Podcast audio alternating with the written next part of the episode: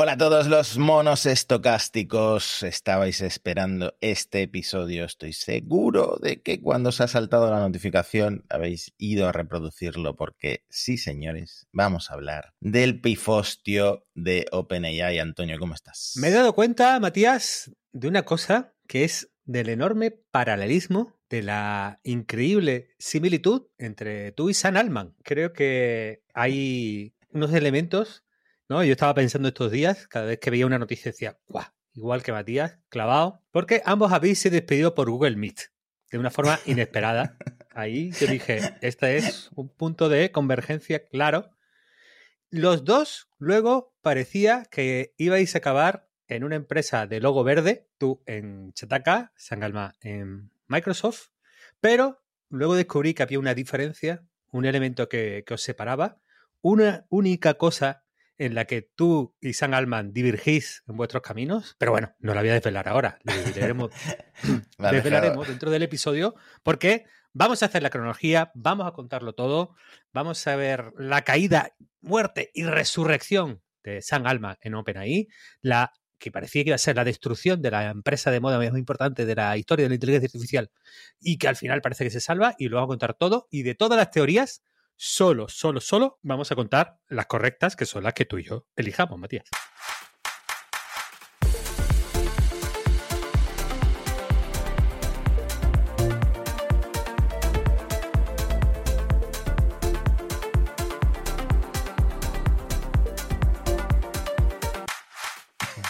Claro, la gente está esperando a ver cómo se posicionan monos estocásticos para saber qué opinar, evidentemente.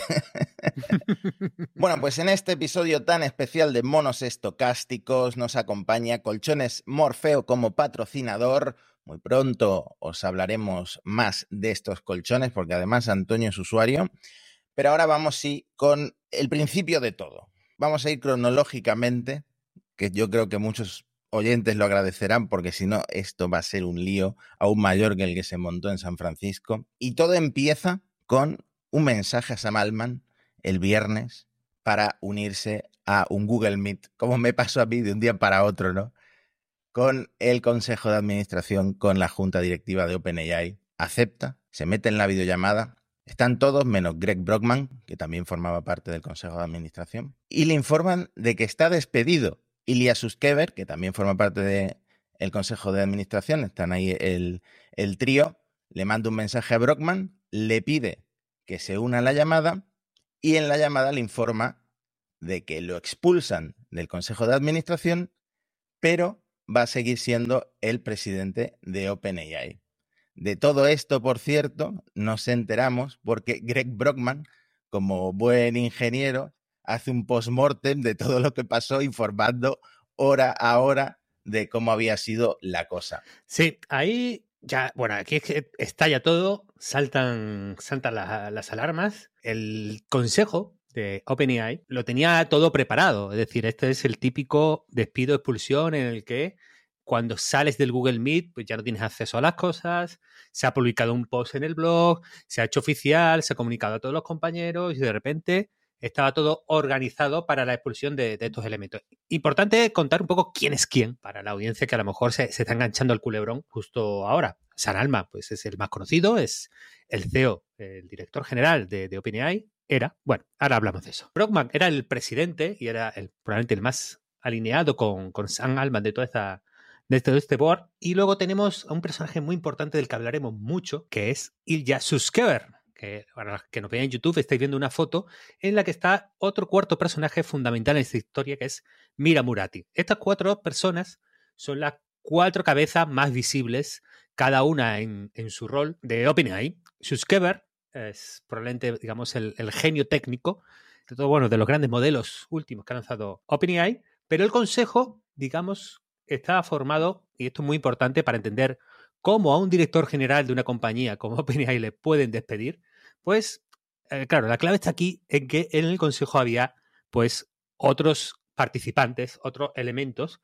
Y además hay que recordar una cosa. OpenAI empezó como una organización sin ánimo de lucro. Entonces, quien gobierna realmente a OpenAI, la empresa, es la OpenAI Non-Profit, es decir, la parte que no tiene ánimo de lucro, que tiene un consejo pues a lo mejor no demasiado empresarial. ¿Quién formaba parte? Pues estaba Brockman, ya hemos dicho, presidente, y es el mayor aliado de San Alman. Schusskeber, como el máximo representante de la línea de investigación, como jefe científico de OpenAI, San Alman, que era el CEO en ese momento, también formaba parte, y luego tres no empleados. Y aquí está parte de la clave del culebrón. Adam D'Angelo, que, me parece una de las ediciones más random de, la historia de la tecnología, porque es cofundador y director de Quora. ¿Qué pintará el director de Quora? Pues ahí estaba. Eh, luego estaba Tasha Macaulay, que Tasha Macaulay era pues, directora general tecnológica de, Fellow Robots, es decir, una emprendedora y también del, del, sector tecnológico, y luego una académica, que es Helen Toner, que actualmente es directora de estrategia y ayudas a la investigación fundacional en el Centro de Seguridad y Tecnología Emergente de Georgetown. Claro, tiene sentido en el punto de la OpenAI non-profit, pues tener a alguien de la academia que, pues de alguna manera, colabore y supervise toda, toda la operación. Son seis. Pues claro, necesitaban cuatro para poder echar a Alman y a Mati. Y ahí es donde se confabularon, eh, creemos que Ilia con los que no eran ni Greg ni Sam Alman para conseguir echarlo. Estamos viendo el organigrama de OpenAI en el vídeo un poco para entenderlo, ¿no? Como la junta de esta pequeña junta de tan poquitas personas controlaba lo que es la parte sin ánimo de lucro de OpenAI, que es dueña a su vez de un holding que también es accionista mayoritaria de la parte sí comercial y sí orientada a, los ingresos de OpenAI, que aquí es donde entra Microsoft con un 49% de participación. O sea, un, lío tremendo donde muy pocas personas tienen muchísimo poder para echar al CEO, por ejemplo. Claro, aquí hay,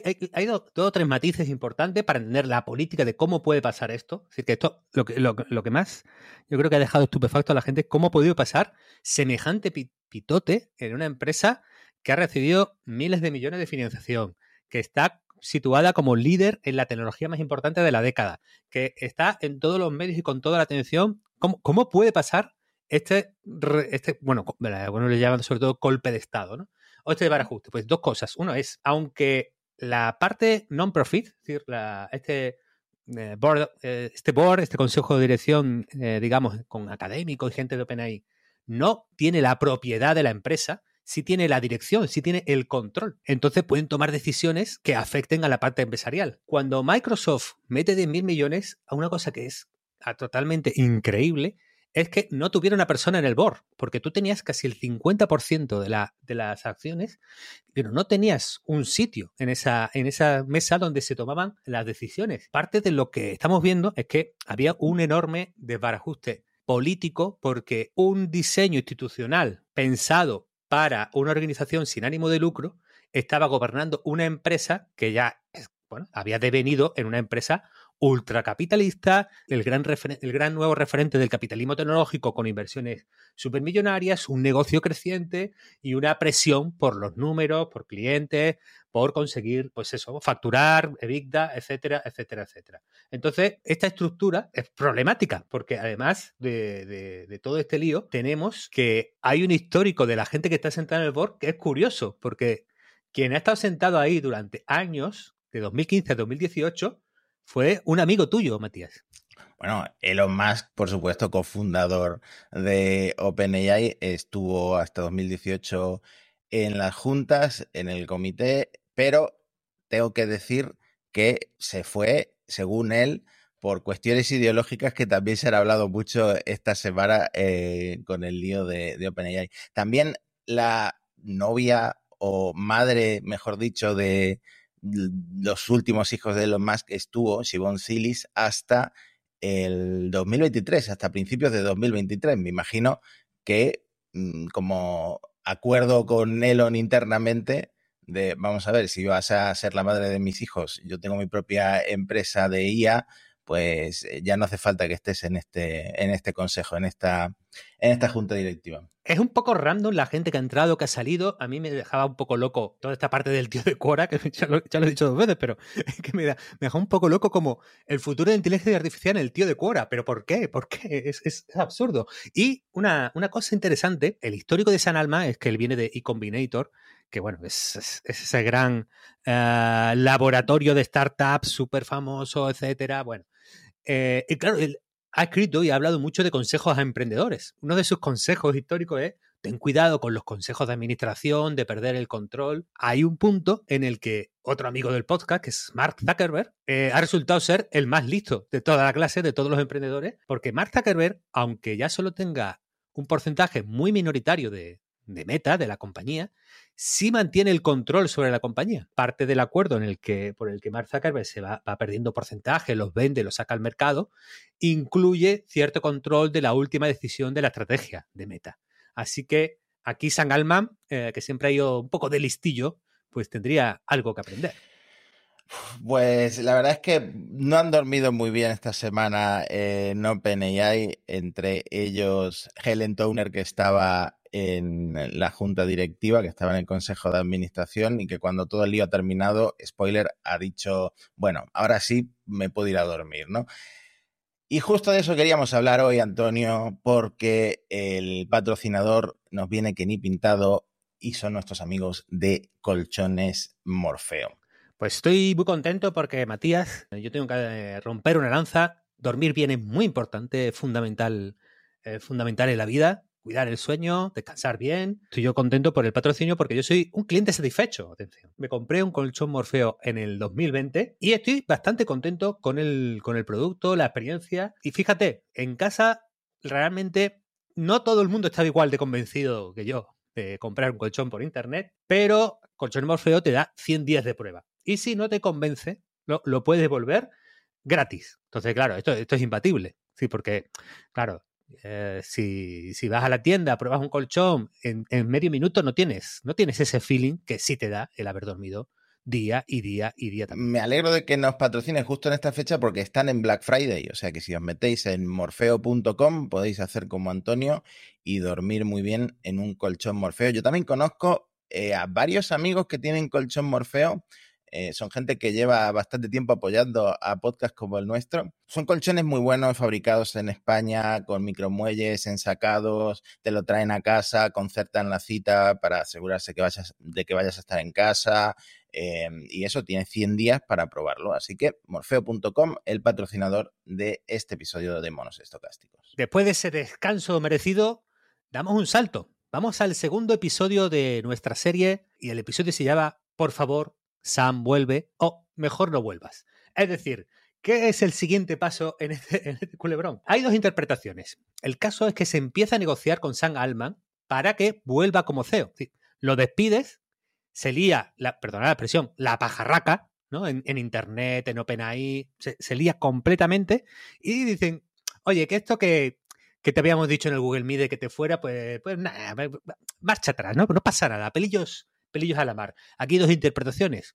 Uno, el, consejo de timbrar las piernas y da esa marcha atrás.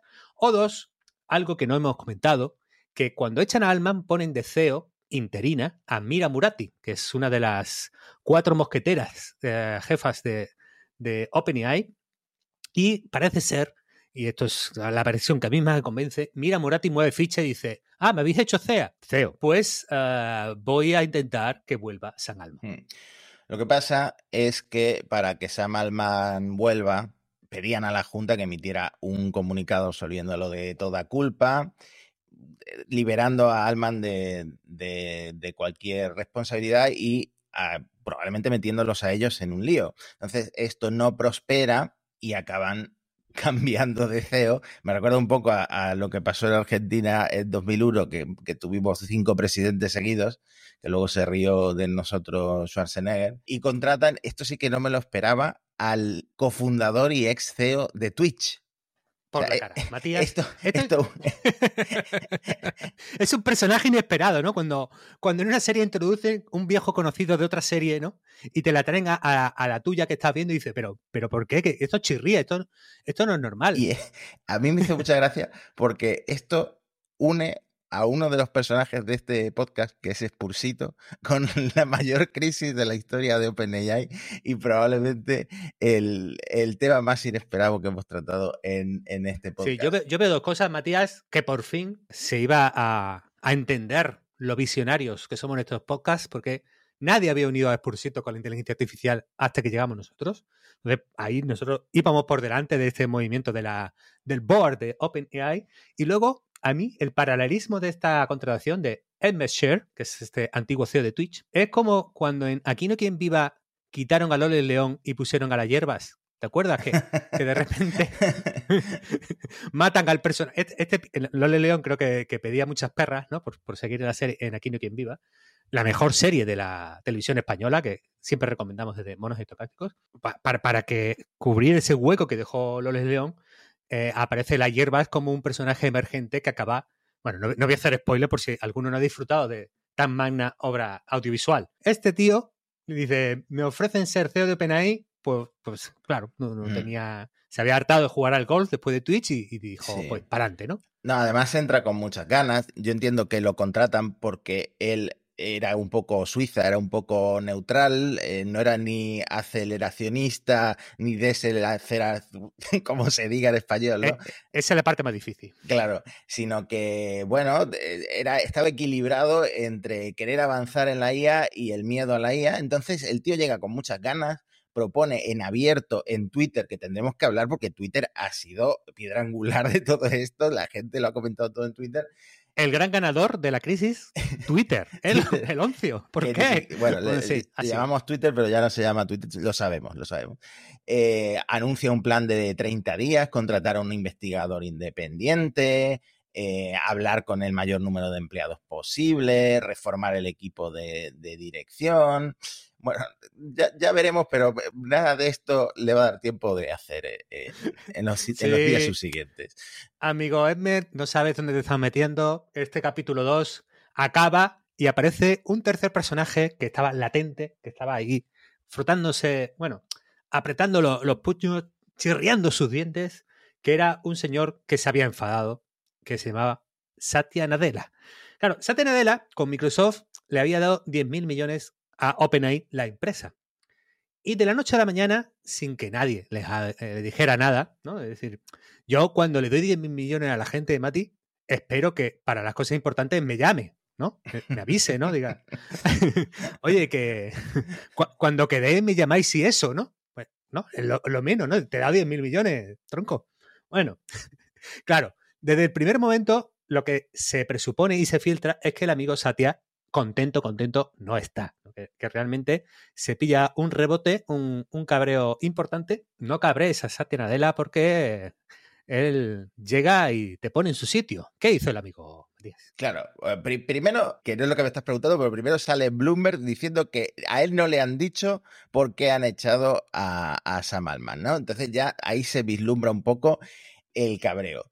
Y luego el señor anuncia en Twitter que ha contratado para Microsoft tanto a Sam Altman como a Greg Brockman para liderar eh, un nuevo laboratorio de inteligencia artificial dentro de Microsoft. O sea, jugada maestra.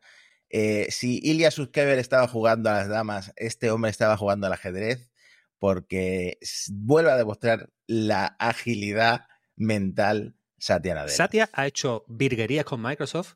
Que miren la historia de la acción de Microsoft desde que entra Satya tomando el relevo de Steve Ballmer. Si alguien mira esa gráfica, se dará cuenta de la, maravilla que ha hecho este, este caballero. Es probablemente eh, el CEO más importante en el, en el sector de la tecnología a día de hoy. Es una situación bastante complicada, porque tú le has dado ya 10.000 millones a OpenAI. OpenAI tenía pinta de esto va, a explotar y va a acabar muy mal, mm, de desaparecer en meses o de cambiar totalmente de rumbo hacia un sitio que no era para lo que tú le has dado. Mm. Ojo que estamos hablando de los 10.000 millones, pero Semaphore eh, ha filtrado hace muy poco que no ha llegado esa inversión y que solo ha llegado una fracción a, OpenAI. tienes razón, es decir, habría que ver la letra pequeña del contrato, que los abogados de Microsoft lo mismo eh, lo mismo se saben unas cuantas, y todos los pagos subsiguientes estaban supeditados al cumplimiento de X y que ahí el board podía estar pasándose.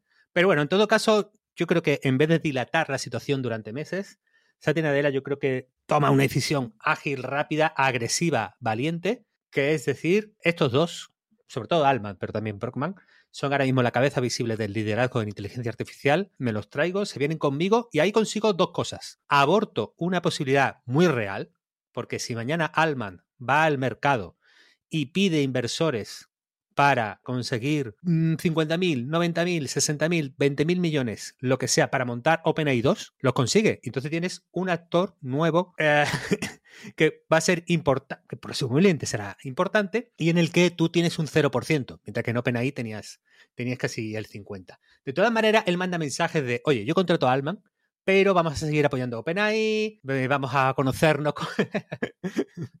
Claro, y pone, miraremos, vamos a intentar conocernos con este Share que me habéis puesto. Claro, porque también quiere decir al mercado, no damos por perdido los 10.000 millones. Entonces, eh, era una situación súper difícil que yo creo que resuelve de la mejor manera posible. Pero ahí no acaba el culebrón, Matías, porque hay un capítulo 4. bombazo. O sea, yo le había activado las notificaciones a Ilya Sutskever en Twitter, no había tuiteado nada y me llega la alerta de un tuit. Ilya Suskever, lamento profundamente mi participación en las, acciones de la Junta. Nunca tuve la intención de dañar a OpenAI. Me encanta todo lo que hemos construido juntos y haré lo que pueda para reunir a la empresa. Este hombre, recordemos del principio del episodio, es uno de los que confabula para expulsar a, Sam Altman. Y parece que se arrepiente. Sí, además Sam Altman le retuitea, ¿no?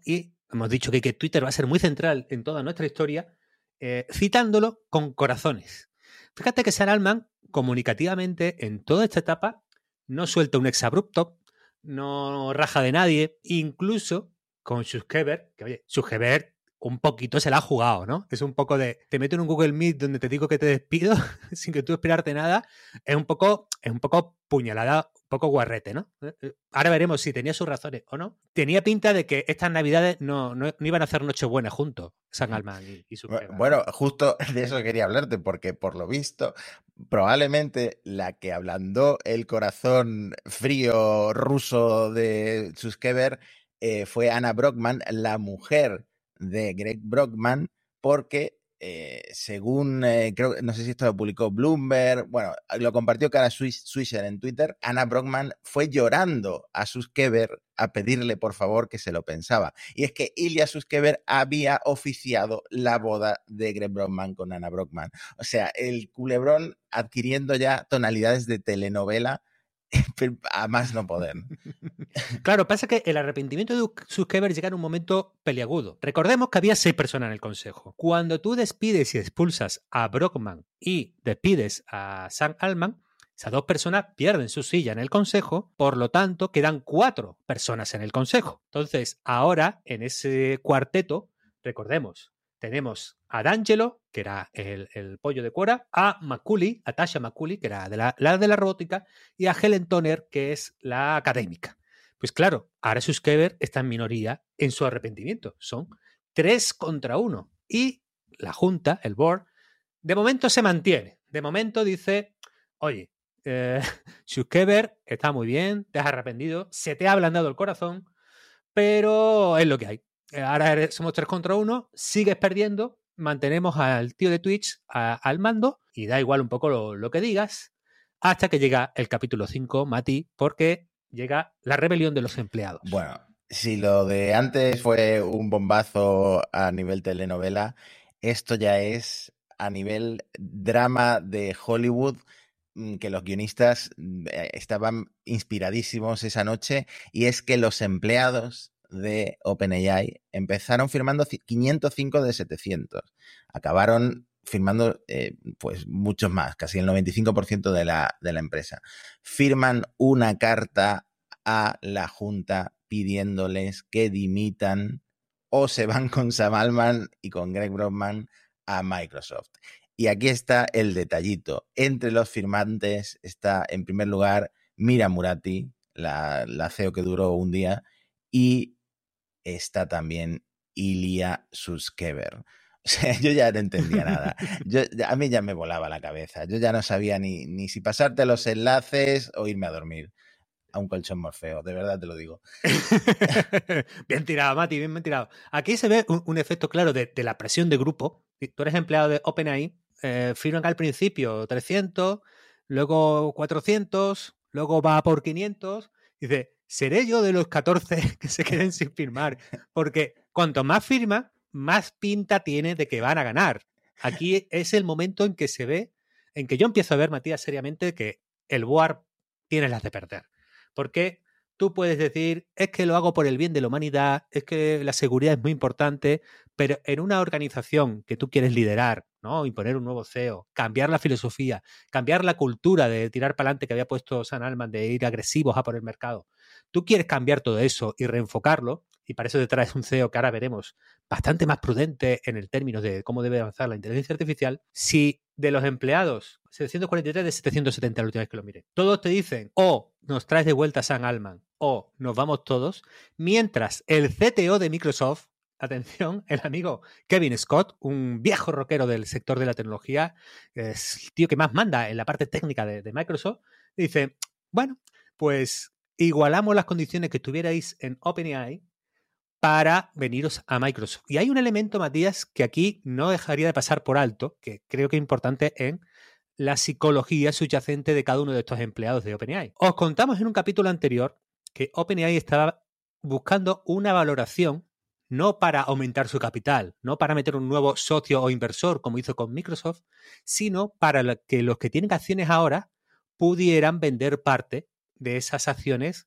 eh, manteniendo, digamos, el resto de socios su participación. Es decir, que empleados que tuvieran acciones estaban eh, a la expectativa de una valoración que se decía que iba a estar entre 80 mil millones de dólares y 90 mil millones de dólares eh, y la posibilidad de vender en, no en el mercado público, en la, ya en la bolsa, esperando una salida a bolsa de OpenAI, sino en, de forma privada, estas acciones. Entonces, tú eres empleado de OpenAI, llevas muchos años, te prometieron acciones y te han dado acciones. Esas acciones van a valer millones y millones de dólares y en un par de meses, cuatro, cinco, tienes la posibilidad de decir, bueno, pues me quedo con la mitad de las acciones que me dieron y, por la otra mitad recibo decenas de millones de dólares. Y con el cambio, todo eso, vamos, las expectativas eran de que se iba al carajo, Matías. Bueno, es que se empieza a notar eh, la falta de miras, el, corto de miras que estuvieron los de la Junta que, causaron todo este pifostio, ¿no? Porque al final lo, que va a mandar en los empleados va a ser eh, el, dinero y los corazoncitos a Sam Alman, por supuesto, pero si te están ofreciendo en Google o en otras compañías millones de dólares para que te cambies y resulta que la Junta hace un movimiento para volver a, como dicen en Twitter, al altruismo eficiente en lugar del aceleracionismo eficiente, pues normal que firmen esta, esta carta abierta. Y te digo una cosa, la firmaron en Google Docs. De nuevo, Microsoft quedando por detrás, porque no, ni usaron el Teams para echar a Sam Altman, usaron Google Meets, ni han usado herramientas de Microsoft para la firma de la carta está abierta, usaron también en Google Forms. O sea que... Uh, Warsclone 2, eh, se ve que con la cuenta de Twitter, Warsclone 1, eh, tuvo sus problemas. Pues Warsclone 2 nos dejó un mensaje diciendo que todo esto irá, y además reflejaba una corriente de opinión que ha ido creciendo con los días, que todo estaba organizado para que todos se pudieran ir a Microsoft y que todo era, todo era un montaje que orquestado por el propio San Alman, ¿no? Para, para, para irse. Porque, claro, empezaron a hacer las cuentas la gente. Es decir, si todos los empleados de OpenAI se van a Microsoft, es verdad que Microsoft puso 10.000 millones, bueno, hoy iba a poner 10.000 millones por ese 50%, 49 y pico de OpenAI, pero claro, si OpenAI estamos diciendo que se va a valorar en 80.000 millones, pongamos, claro, hay 40.000 millones de esos que Microsoft, si se trae a toda la gente de OpenAI, pues prácticamente conseguiría sin poner ni un céntimo de los 40.000 millones. Claro, no es tan así. Es decir, si tú coges todos los empleados de, OpenAI, eh, claro, partes de que no tienes el producto de OpenAI y no tienes los modelos. Tienes que empezar a entrenar nuevos modelos, que claro, tienes todo el conocimiento para hacer GPT-5 el año que viene, pero esa ventaja actual que tienes sobre Anthropic, sobre Google, sobre el resto del mercado, pues de repente la pierdes. Tienes el mejor talento, pero la ventaja de OpenAI actual, pues se desvanece también de alguna manera. Entonces, es verdad que la jugada en este momento de la partida parece que a Microsoft le va a salir bien, pero yo no compro que fuera realmente tan, tan, tan buena opción para Nadella y compañía. bueno, pues viendo cómo acabaron las cosas, pues al final no sirvió de nada toda esa jugada. Pero aquí, perdona, te voy a interrumpir, Matías, una mala noticia, porque aquí llega el momento en que los caminos de San Alman y el tuyo se separan.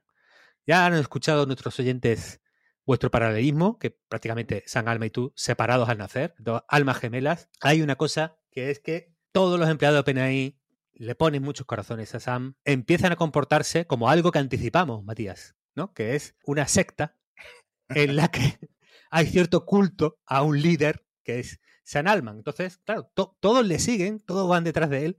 Y yo recuerdo que en los últimos premios Shataka intentaste organizar una comida con, los, con los redactores de Chataka, con, con empleados de, su, casa madre, de, de, Webedia actualmente, y ahí se rompió el paralelismo, Mati, porque yo recuerdo tus frustrados intentos por convencer a la gente en comer en sitios donde, donde luego la gente no, no te seguía, Matías. Sí. lo, lo, siento mucho, ¿eh? No, tal cual, tal cual lo cuentas, Antonio. Yo veo en Twitter, esta hamburguesería de Madrid es la número dos del mundo. Lo propongo comer ahí no me sigue nadie. Sam Alman se va, le ruegan que vuelva. Eh, si no vuelve él, se van 700 empleados. Claramente aquí se, difurcan nuestros caminos a pesar de que a los dos nos echaran de la misma manera. Y tú, tú lo has dicho, Mati, es que lo que estaban diciendo los empleados de OpenAI es, Sam, yo usaré Microsoft Teams por ti. Eso, es fuerte, eso, eso, ahí hay, yo creo que una ligazón, ¿no? Una, una unión capaz de superar casi, casi cualquier barrera, ¿no? Casi cualquier obstáculo, porque eh, de, alguna manera esos empleados tienen ese culto al líder, ese componente sectario un poco. Sam, tú nos vas a llevar a la inteligencia artificial general, iremos contigo a donde quiera. En todo caso, yo se lo voy a decir a la audiencia, enhorabuena por escuchar monos estocásticos, porque quien primero estableció el criterio de que OpenAI es una secta, eh, fuimos nosotros, en un capítulo no demasiado lejano, Matías. Sí, no, la secta de la AGI está claro, ¿no? Y lo sigue siendo. Por cierto, estaban los desarrolladores preocupados por si se caía la API de, de OpenAI en toda esta crisis. No se cayó. Y no solo no se cayó, sino que lanzaron un producto nuevo, que es esto de hablar con el chat GPT, que solo lo tenías en la versión Plus, pues ahora lo tiene todo el mundo. Y me hizo mucha gracia porque Greg Brockman, que estaba fuera de la compañía, se fue a Twitter a promocionarlo como lo habría hecho con normalidad si hubiera estado dentro de la empresa. Ay, bueno. Terminemos con la reunificación y el final feliz. Yo creo que tenemos que hacer un pequeño parón, Mati, antes, antes del final feliz, porque ¿qué teorías hay detrás de todo esto? Recordemos, recapitulemos que el consejo cuando expulsa a San Alman le dice que había perdido la confianza y que Sam no se había comunicado correctamente con, con el consejo. Bueno, eso es lo que pusieron por escrito. Yo aquí la, gente me decía, bueno, esto es muy agresivo, ¿no? Que te expulsen con una pérdida de confianza en vez de usar un, eufemismo mayor. Yo por mi parte decía, bueno, es que, es que es tan poco concreto, me imagino algo tan malo, porque tiene que ser algo malísimo, Matías, tiene que ser algo gravísimo, porque OpenAI es el líder de la inteligencia artificial, nadie se te acerca en tus grandes modelos, eh, has conseguido 10.000 millones de Microsoft, eres mediático y te sigue todo el mundo. Claro, el paralelismo es la expulsión de Jobs, pero claro, Jobs de alguna manera es un megalómano, era un megalómano que también tenía ese componente sectario que la gente hablaba en quién, pero era bastante déspota y tirano. Y cuando lo echan de Apple, Apple iba como no, iba bien, no, seamos sinceros, cuando echan a Jobs de Apple no es porque estuviera repartiendo dividendos ahí los millones a todo el mundo. Entonces, la teoría más fuerte es, y hablamos del, de, de Ilya Suskever, ¿no? Eh, la teoría más fuerte es que había un desacuerdo profundo entre la corriente Alman Brockman con cómo de agresivo y cómo de al mercado había que ir con los modelos de inteligencia artificial y la parte de Suskever y el resto del consejo, o Suskever y probablemente también eh, eh, Helen Toner, que de repente entran en pánico o entran en una conciencia de que esto es muy arriesgado y de que hay que pulsar el botón rojo de que esto hay que parar. Sí, bueno, esto, los que estaban detrás de esta hipótesis se volvieron locos cuando Sam Altman tuiteó por primera vez después de ser despedido y su tweet empezaba con un I love you all, que si extraes la primera letra de cada una de las palabras, forma el nombre Ilia. Entonces aquí se, aquí se volvió loca muchísima gente. Esto ya, bueno, adquirió. Es verdad, yo, había dicho que Sam había tuiteado bastante amable con todo el mundo, pero, este tuite un poco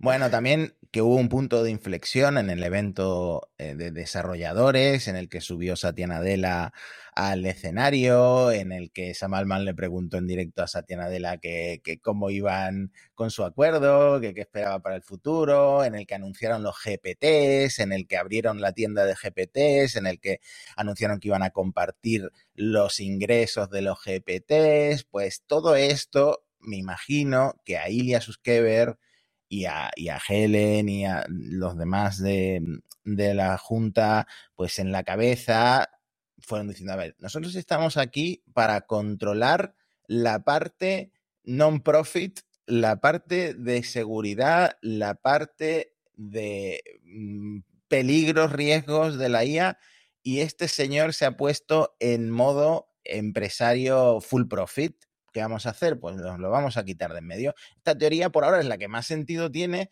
pero claro, al mismo tiempo no tiene sentido porque ¿cómo echas a Sam Altman, al CEO del momento, de esa forma, tan, tan de repente, sin explicar nada? Hmm. Claro, yo tengo varios comentarios, Matías, sobre, sobre todo esto. Una es, joder, si esto llega a triunfar, es la victoria definitiva de producto en la compañía contra dirección. Es decir, ¿qué dice el consejo? Me quedo con la gente técnica que domina el producto y echo a, los dirigentes que orientan la estrategia de la empresa, porque ahí es donde está el valor. Y si Ilia me dice que San Alman no tiene su confianza y, está haciendo cosas que él no está de acuerdo, pues echo al CEO. Entonces, damos un momento pues supersivo casi en, las organizaciones en la que producto le pasa la pierna por encima, ¿no? Claro, hay, hay, un, hay un punto de la presentación de ese día que analizamos a fondo en un episodio dedicado. Hay un punto que bueno, ya la gente conoce ChatGPT, que charlas con, el bot, etcétera. Con GPTs, los GPTs, digamos que es que cada uno puede personalizar un poco esa experiencia y compartirla, ¿no? Tengo el, el GPT del profesor de italiano. He dado unas instrucciones para que sea profesor de italiano, pero hay un elemento extra. Estos GPTs se acercan a la idea de agente inteligente que venimos hablando de casi del principio del podcast. El agente inteligente ya no solo chatea contigo, no solo es intercambio de información de ida y venida, sino que acabará ejecutando acciones en ciertos eh, servicios y aplicaciones. ¿no? Idealmente, en el futuro, pues podrá decir, mira, quiero que me organices un viaje a París y pues él buscará los vuelos, comparará los hoteles, sabrá tus gustos y hará reservas y ejecutará cosas. Y entonces, digamos, ese es un punto en el que eh, hay muchos de los técnicos en inteligencia artificial que no ven a la tecnología preparada. ¿no? Entonces, ese puede ser, esta es una hipótesis mía, uno de los elementos de fricción fuerte entre el bando Alman Brockman y el bando Helen Toner Suskever, con, mm. los, con los otros miembros del Consejo un poco en medio, que se encantaron por, por la vía de la seguridad. La gente que estuvo siguiendo a ver quién ponía corazones a Sam Altman y quién no, eh, por lo visto los del equipo de alineamiento dentro de OpenAI, muchos no pusieron corazones, mm, de donde surgen también sospechas de que a ver si va a tener que ver pues con los riesgos del desarrollo tan acelerado de, de GPT. Sí, sí, de hecho, el, el jefe de superalineamiento, lo veremos un poco luego, le dio like a un, a un, tuit de, los más un poco bueno, este hombre, si no es el protagonista, se aburre. Luego, luego hablaremos de, este personaje. Eh, me gustaría detenerme en una cosa de, dos cosas de Shushkever. Shushkever es un superacadémico, nacido en Rusia, criado en, Israel, digamos, uno de los alumnos eh, genios de Geoffrey Hinton. Hinton, recordado en este podcast por ser, bueno, uno de los pionero de, esa, de esta nueva generación de la inteligencia artificial, un señor con un peso muy grande en todos los procesos de retroalimentación de las, de la IA. Ah, hay aspectos técnicos, ¿no? Eh, Suskever es un gran genio, es decir, eh, todos los que han estudiado la historia de la inteligencia artificial reciente contra, recordarán AlexNet, pues ahí estaba Suskever, ha pasado por Google, después por DeepMind, es decir, es el jefe técnico de cosas como GPT-2, como GPT-3, Suskever es uno de los grandes genios tecnológicos de nuestro tiempo. Pasa que Suskever en el último tiempo se ha centrado en los peligros potenciales de la IA Sobre todo, toda la parte de que va a llegar una inteligencia artificial general. Y si le quedan ramalazos de influencia de su mentor en la, inteligencia artificial, Hinton, eh, justo después de salir de Google, en el que mantenía una posición importante, Geoffrey Hinton, este, este gran investigador, ha mantenido posiciones eh, pues bastante fuertes, pero paremos el desarrollo de la IA o hagamos, hagamos mucho más lento para estar más seguridad. De todas maneras, hay un elemento que nadie todavía ha comentado, Mati, que nadie todavía ha puesto el dedo en la llaga sobre eh, la personalidad de Zuckerberg y toda esta crisis, porque la gente que lo está viendo por YouTube está viendo una foto de, de Zuckerberg. Zuckerberg tiene un peinado peculiar, Matías. Zuckerberg tiene un peinado poco habitual. Para los que nos escuchan solo en el podcast, digamos que tenemos que hablar de los hombres maduros que no aceptan el devenir de su cabellera. Hay, un punto en que eh, eh, en la mediana edad del, macho de la eh, especie humana hay un, proceso alopécico importante en, la, parte inicial, ¿no? en, las entradas, ¿no? que, empieza a pasar, ¿no? Y hay que convivir con eso. Y, y hay que, en algún momento, aceptarlo en tu vida y asumirlo como algo más de nuestra existencia. Sí. no. Sí. ha mantenido una, posición de negación de la realidad, de no tener entradas sino tener autopistas, de, de, una incapacidad de aceptar el, nuevo mundo. Entonces, cuando tienes ese peinado en que te quedan matojillos, ¿no? Hasta la coronilla, en que solo hay pequeñas cosas de pelo, y tú te mantienes así en el día a día, estás diciendo algo, Mati. Estás diciendo, no acepto el cambio, no acepto lo nuevo. Me quiero quedar en este mundo y quiero, eh, de alguna manera, ofrecer toda la resistencia que pueda. Entonces, ahí no, San Alman no leyó bien, claro, un hombre con pelazo no comprende esta situación. Entonces, ahí fue el error estratégico de San Alman, Matías. Tengo otra lectura completamente diferente. A ver, primero, eh, en OpenAI todas las eh, fases capilares existen, desde el pelo largo a, la, a la alopecia incipiente de Ilia, pero te digo una cosa, para mí Ilia se deja esa alopecia ahí visible porque le da igual lo que piensen los demás. Es una persona que eh, no es empática, que no midió bien el impacto emocional que iba a tener en los empleados de OpenAI las acciones que tomó para acabar despidiendo a Sam Altman y por esa frialdad o por ese Asperger o por lo que sea que tenga, em, la cosa se salió de madre. Para mí es simplemente una persona que le da igual lo que piensen de su, de su salud mm. capilar. Bueno, en todo, todo eso, este era un tema que se ha comentado poco, que faltaba este análisis en el, en oficial, que de nuevo la gente que no escucha mono se, pierde este, estos puntos en el que eh, el peinado y el pelo de los hombres maduros y expursitos son, son claves en el, futuro. Bueno, el caso de, la inteligencia artificial general, atención. Pero hablando de inteligencia artificial general, algo refuerza esta teoría de que había una división ideológica, una división en la visión de la seguridad de la inteligencia artificial, que empezaron a salir los tweets de Emmett Shear. Emmett Shear, ya sabemos, el ex de Twitch, que es elegido CEO de OpenAI. Y claro, se revisan sus tweets y estos tweets antiguos retratan una posición que tú dices un poco entre intermedia, entre aceleracionista y desacelerar. Los que quieren desacelerar la inteligencia artificial. es muy difícil esa palabra, ¿eh? Y que digamos, bueno, por, entendernos y poner a, la gente un poco en situación. Los aceleracionistas, digamos, son gente que quieren poner, pisar el acelerador en el cambio tecnológico, en la innovación, porque piensan que es una manera de que eh, la sociedad cambie para mejor. Es decir, a veces se les retrata como ultracapitalistas, ¿no? Que eh, solo te importa ganar dinero y tal, pero hay muchos aceleracionistas que además plantean esta aceleración como un cambio social casi también a la contra del capitalismo. Hay gente que lo que plantea es aceleremos la inteligencia artificial general para que tengamos que dejar de trabajar, tener una eh, renta básica para todos y dedicarnos a, hacer podcast eh, por internet. sí, que, que, nos llegue a nosotros, no a nuestros hijos, lo quiero yo, no dejar de trabajar. Hay división, hay aceleracionistas, aceleracionistas de todo tipo, mientras que los que plantean esta vertiente de desacelerar yo quiero desarrollar un poquito más en, Error 500, a ver si, si puedo esta semana. Lo que plantean desacelerar dicen que no, que el cambio tiene que hacerse con mucha prudencia, eh, vigilando mucho, que hay que estar muy seguros de que la inteligencia artificial eh, beneficia a todos, de que no genera externalidades negativas, y digamos, son gente que hace una llamada a la prudencia y a que las cosas se hagan bien y con cuidado. Y bueno, hay otra forma de verlo. Son gente muy pro sistema. No queremos nada que eh, realmente perturbe el sistema actual o, o, nada que perturbe el sistema actual, pero que no esté bajo nuestro control y dirección, ¿no? Ed Messier, claro, es que tiene tweets. Tú lo ves un poco medio medio. Yo creo que él se retrata porque hay uno exactamente en el que dice, oye, no estoy a favor de parar por completo la inteligencia artificial, ¿no? Pero sí de frenar un poquito. Si, ahora mismo vamos a 10, parar del todo sería un 0, pero yo creo que deberíamos ir al 1 o al 2. Joder, joder. ¡Qué bajona! nos mata el podcast, Mati. Nos mata el podcast, joder. No, no puede ser. Bueno, eso es lo que pasa cuando buscas al creador de Twitch para que te dirija una empresa de, de IA.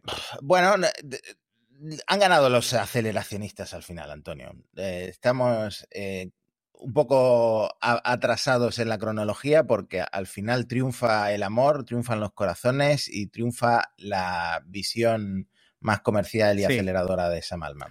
Capítulo 7, último de momento, Matías. Esta madrugada, justo antes de que empecemos a grabar este podcast, se anuncia que Sam Altman vuelve como director general de OpenAI. El golpe de Estado en la empresa, en la organización, mejor dicho, fracasa y vuelve el antiguo director, vuelve Sam Matías.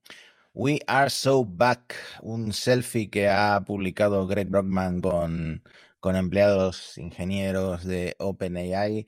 Eh, con una sonrisa, yo creo que nunca lo había visto sonreír tan efusivamente, estar muy contentos de haber vuelto y sobre todo de no haber acabado como empleados de una corporación tan grande y gris como es Microsoft. También te digo, bueno, no, hombre, Microsoft yo, la gente que trabaja en Microsoft, la veo siempre muy contenta. Es decir, eh, es verdad que tiene ese punto de megacorporación, que todo está muy con procesos, que todo el mundo está muy en su sitio. En fin, es un rollo así, claro. Pero luego la gente que está allí es una empresa muy chula que cuida mucho de su gente y en el que se pueden hacer cosas bastante, bastante majas, como, como ha hecho en los últimos años Satya Nadella. Ahora bien, yo a San Alma, viniendo de A Combinator, de estar a 200 por hora con OpenAI, yo no lo veía como un corporativo incrustado dentro de Microsoft. Yo no lo veía. El, ¿qué, lo ha pasado? Acuerdo entre el consejo San Alman y Brockman. OpenAI anuncia que el consejo cambia, atención, porque se van del consejo las dos mujeres, Tasha McCauley, la de la robótica, y Helen Toner, que eh, ha cogido o está siendo señalada como la que más fuerte y agresivamente eh, estaba en contra de Alman. Y además, la postura de Helen Toner era un poco, atención, ¿no? Es algo que los empleados también en su carta de sublevación indican. Es que habéis dicho, y aquí se señala mucho a Helen, habéis dicho que estáis dispuestos de que para cumplir esta misión de la seguridad de la inteligencia artificial no os importaría que OpenAI desapareciera. Así que estáis dispuestos incluso a pagar ese precio. Aquí hay distintos niveles de intensidad. Si tú llevas poniendo cinco años de tu vida a tope con OpenAI, eh, tienes puesta tu esperanza, puedes, has puesto tu esfuerzo ahí, es distinto que si eres un consejero o una consejera que una vez va al mes allí, opina, se siente en un board y dice, uy, uy, uy, qué miedo la inteligencia artificial, que desaparezca, es un precio que hay que pagar, qué pena. Pues claro, es, es distinto. Entonces, OpenAI fuera estas dos señoras del, consejo, se traen a Brett Tyler, que es uno de los creadores de Google fue CTO de Facebook, un tío con mucho peso, a Larry Summers, que era un eh, economista que fue secretario del Tesoro con, con, Clinton, y el que ha navegado muy bien estas olas, Matías, es Atan D'Angelo, el cuoro, a partir de ahora, el cuoro, que, atención, creo que ha sido la figura clave a la hora de negociar el regreso de Alman. Yo creo que es un tío vivo que en el momento en que ha visto, uy, uy, uy, uy, no va a ganar el golpe de Estado, ha seguido moviendo, no, bueno, vamos a comprender, no vamos a llevarnos bien, y ha sido la figura que ha negociado el regreso de, de Brockman y Alman y se mantiene en el consejo. Mm. No, desde luego Adam D'Angelo, nuevo personaje protagonista en monos estocásticos, estuvo callado todo el tiempo, nadie le ha echado las culpas y sigue ahí, sigue ahí en la junta directiva, cosa que ni Sam Alman ni Greg Brockman eh, pueden decir porque se han quedado fuera, ¿no? Como parte del acuerdo. Va a haber nuevos consejeros, es decir, estos son el consejo inicial, van a ser hasta nueve. Microsoft va a tener una mesa, vamos a tener una mesa, va a tener una silla en ese consejo que era impepinable, es decir, eh, lo que era imposible de mantener era que, Microsoft y que Satya Nadella no estuviera al tanto de todo lo que se mueve en, en OpenAI después de haber puesto, de, bueno, de haber prometido poner 10.000 millones. Cosas importantes, atención, porque esto nos puede dejar para un capítulo siguiente, Matías. Brockman y Alman no van a estar en el consejo. Uno. Dos. Sam Alman, según publica The Information, acepta una investigación sobre su praxis en los últimos meses en OpenAI. ¿Qué quiere decir esto? Que bueno, hemos dicho lo más probable que esto sea una guerra ideológica, pero ¿habría algo más? ¿Por qué quieren hacer una investigación que Alman además acepta como precio a pagar para volver como CEO sin sitio en el BOA, es decir, perdiendo eh, cuota de poder? Es posible que hubiera algo más. Otra de las teorías es que el Consejo no veía con buenos ojos que San Alman estuviera buscando fondos para una nueva compañía, en la que probablemente él no fuera, estuviera involucrado en el día a día, pero si vas a poner ahí tu nombre y bajo ese nombre pides perras a los inversores, pues a lo mejor por ahí puede haber una competencia desleal, una mala praxis. Eh, bueno, a ver, era una compañía de chips para competir con Nvidia. Si eso, si eso no es problemático con ser la mayor compañía de IA del mundo, no sé yo. Me suena un poco a, cuando Elon con eh, los fondos de Tesla invierte en otras de sus empresas de alguna manera. Pues la misma jugada de su amigo y, o ex amigo Sam lo último, último, Mati, es que el New York Times ha publicado una especie de postmortem de toda esta operación y dice cosas como la gran guerra era Sam contra Helen, es decir, Sam intentó expulsar a Helen por un artículo, un paper publicado que hablaba del producto de la empresa. La gente de Anthropic se había metido por medio, incluso se había llegado a ofrecer desde el board a Anthropic quedarse con OpenAI Atención porque el, CEO de Anthropic puede ser un personaje interesante en las próximas temporadas de este culebrón, porque, digamos, tiene una filosofía y una aproximación curiosa. Por un lado, eh, Amodeo dice, la AGI va a estar aquí en tres o cuatro años, y por otro lado, eh, Anthropic mantiene una posición súper Flanders, súper prudentita y súper correcta con la inteligencia artificial. En fin, eh, refuerza a New York Times que Helen estaba de acuerdo con destruir OpenAI y, bueno, digamos yo creo que aquí hay un final, pero se queda abierta la puerta para una siguiente temporada. ¿Habría algo más? ¿Ha pasado algo más de, que desavenencias ideológicas entre el Consejo Alman y Brockman? Segunda pregunta, ¿esta investigación llegará a algún sitio? ¿El nuevo Consejo será más aceleracionista o será más prudente? ¿Qué hará Ilia con su peinado? ¿Aceptará la realidad? ¿Dará un paso adelante? Bueno, yo creo que esas van a ser las preguntas clave del futuro de la inteligencia artificial porque tiene que ponerse a hacer GPT-5 para el año que viene. Mati, una propuesta. No tenemos puerta grande de enfermería, pero podemos hacer un repaso que yo te propongo, que es el top 7 de personajes fallidos, fracasados, estrambóticos y raros en la serie de OpenAI. Empezamos por el puesto 7. Elon Musk. Elon Musk, lamentable su papel, pero también ha dado momentazos como compartir este meme del risitas riéndose de toda la crisis, y Andalucía directo ahí rapidísimamente eh, pidiéndole perras por el derecho de la, por la propiedad intelectual de las imágenes. Eh, de todas formas, Elon también ganador porque Twitter como decía antes, todo el mundo ha estado comentando esto en directo en Twitter, todos los protagonistas lo han estado comentando en Twitter, ni en Mastodon, ni en Blue Sky, ni en Threads, ha sido en Twitter, así que por otro lado, ganador, aparte de dar un poco de penilla por quedarse fuera de todo esto. Sí, sí, siempre llamando la atención el oncio. Bueno, puesto 6, Adam D'Angelo, de Quora. Atención a este hombre, porque era un personaje inesperado, que, nadie esperaba que estuviera ahí, ¿no? Que, que, de repente la gente diciendo, ¿de verdad este tío es el que está en el consejo del board decidiendo de la empresa de inteligencia artificial más importante de la historia. De verdad. Pues ahí está Adam D'Angelo, es un, es un hombre que, bueno, ha hecho cosas meritorias, ha hecho cuora, tiene una característica que no, necesita afeitarse, todavía no, le ha salido la barba. Parece una foto de anuario de los 70 de Estados Unidos, Freak and Geeks, ¿no? Aquí metiéndonos nosotros con todo el mundo como si fuéramos nosotros dos Adonis, pero bueno. Bueno, es verdad. es verdad, tienes, toda la razón, pero bueno, Adam, Adam D'Angelo eh, es el que más y mejor ha navegado estas aguas turbulentas porque cuando iba ganando el board en el golpe de Estado, estaba con el board en el golpe de Estado, cuando empezó a perder, empezó a irse al otro lado y, ahí sigue, ¿no? Cobrando sus dietas, pasando el ticket taxi cada vez que va al, board de, OpenAI. Yo creo que ha salido bastante victorioso otro de los personajes eh, pintorescos de este, de este, de este episodio, Matías. ¿Cuánto quinto? Yo pondría en el Puesto número 5, Andrei Carpazzi, porque el tío, mientras su empresa estaba en llamas, literalmente, eh, tuiteando sobre la Starship, que vale, yo también vi el lanzamiento de la Starship y estaba muy emocionado con el lanzamiento de la Starship, pero yo no estaba trabajando en OpenAI. Recordemos, este genio de Tesla que pasó a, a OpenAI que hace virguerías en inteligencia artificial, pues nada, comentando de la Starship. Luego es cierto que ha hablado, por ejemplo, de... Eh, he pensado mucho esta semana sobre centralización y descentralización. Bueno, ya sabemos que él es un pensador, ¿no? Pero lo dejaría ahí como face de la semana. Sí, sí. Carpati, otro de los genios tecnológicos de OpenAI, eh, él está más a sus cohetes y que ya se resuelvan los demás. Una postura curiosa la, del amigo.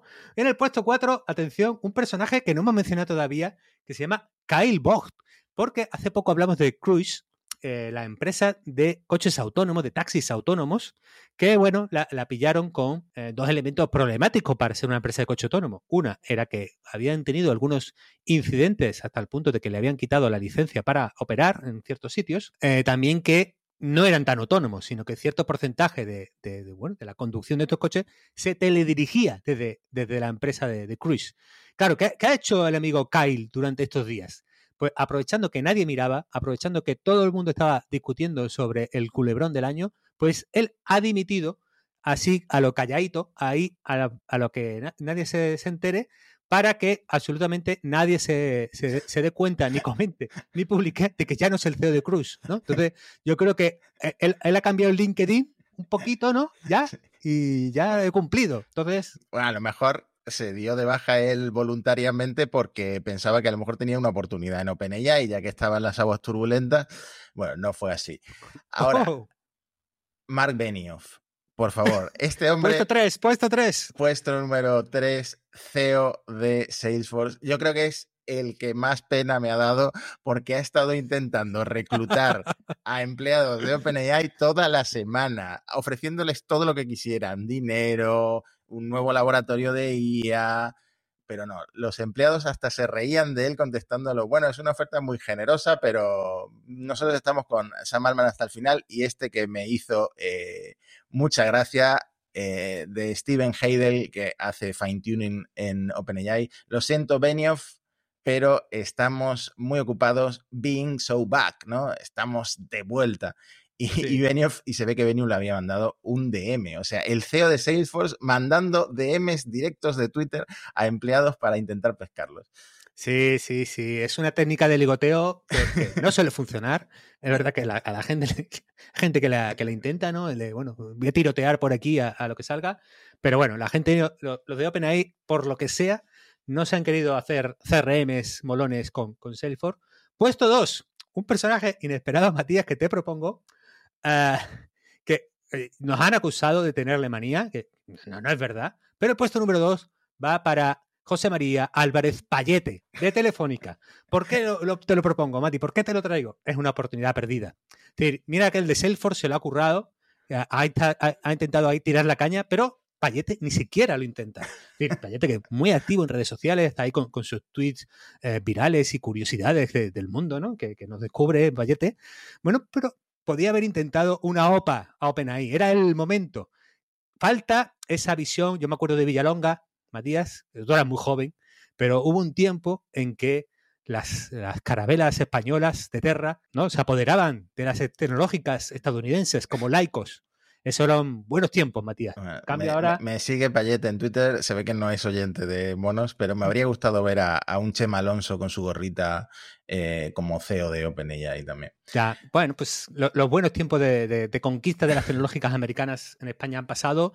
Payete, tienes que reaccionar. Puesto número uno, Matías, ¿quién tenemos? ¿Quién, quién es el personaje más fallido de toda esta historia?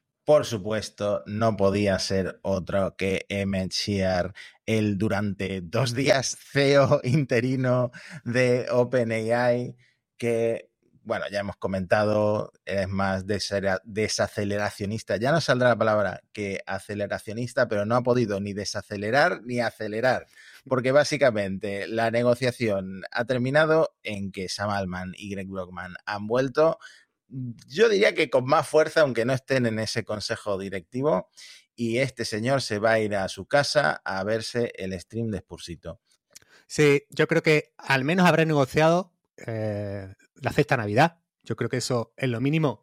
El detalle que debería tener OpenAI, eh, siempre tu, botellita de Rioja, tus turrones, un jamoncito, en fin, algo mínimo de detalle que tener con, el amigo Emmet, pues se puede consolar, ¿no? Él, ha, traído fenómenos como Spursito, Cristinini y Vaillanos a nuestra vida, a la sociedad, yo creo que es suficiente, Emmet. No te esfuerces más, ya, ya, ya has cambiado suficientemente el mundo con, con esta generación de, creadores. Puedes descansar, puedes volver a lo tuyo, Emmet, no te preocupes. Eh, seguiremos pensando en ti. Pues Antonio, yo creo que con estas divertidas notas finales vamos a dejar este episodio espero que, se, que haya quedado clara más o menos la cronología de la crisis de OpenAI. Hemos también metido nuestras opiniones y cosas que a lo mejor no habíais oído porque ha sido muy difícil seguir todo lo que estaba pasando hmm. en redes sociales. Hay mucha información, a veces contradictoria. Así que nuestra idea era esa, dejar un poco más claro qué demonios ha pasado en OpenAI y la conclusión es que, bueno, todo sigue un poco igual al final. O sea, que en el episodio siguiente, si os saltáis este, a lo mejor ni os enteráis de qué ha pasado esta crisis y esta locura dentro de esta empresa. Bueno, el próximo episodio tendremos doble ración de novedades porque han pasado cosas en la inteligencia artificial que no tenían que ver con el culebrón. Las contaremos, las analizaremos. Así que nos escuchamos. Pendiente de vuestros comentarios, amigos. Pues nos vemos la semana que viene. Un abrazo a todos. Chao, chao.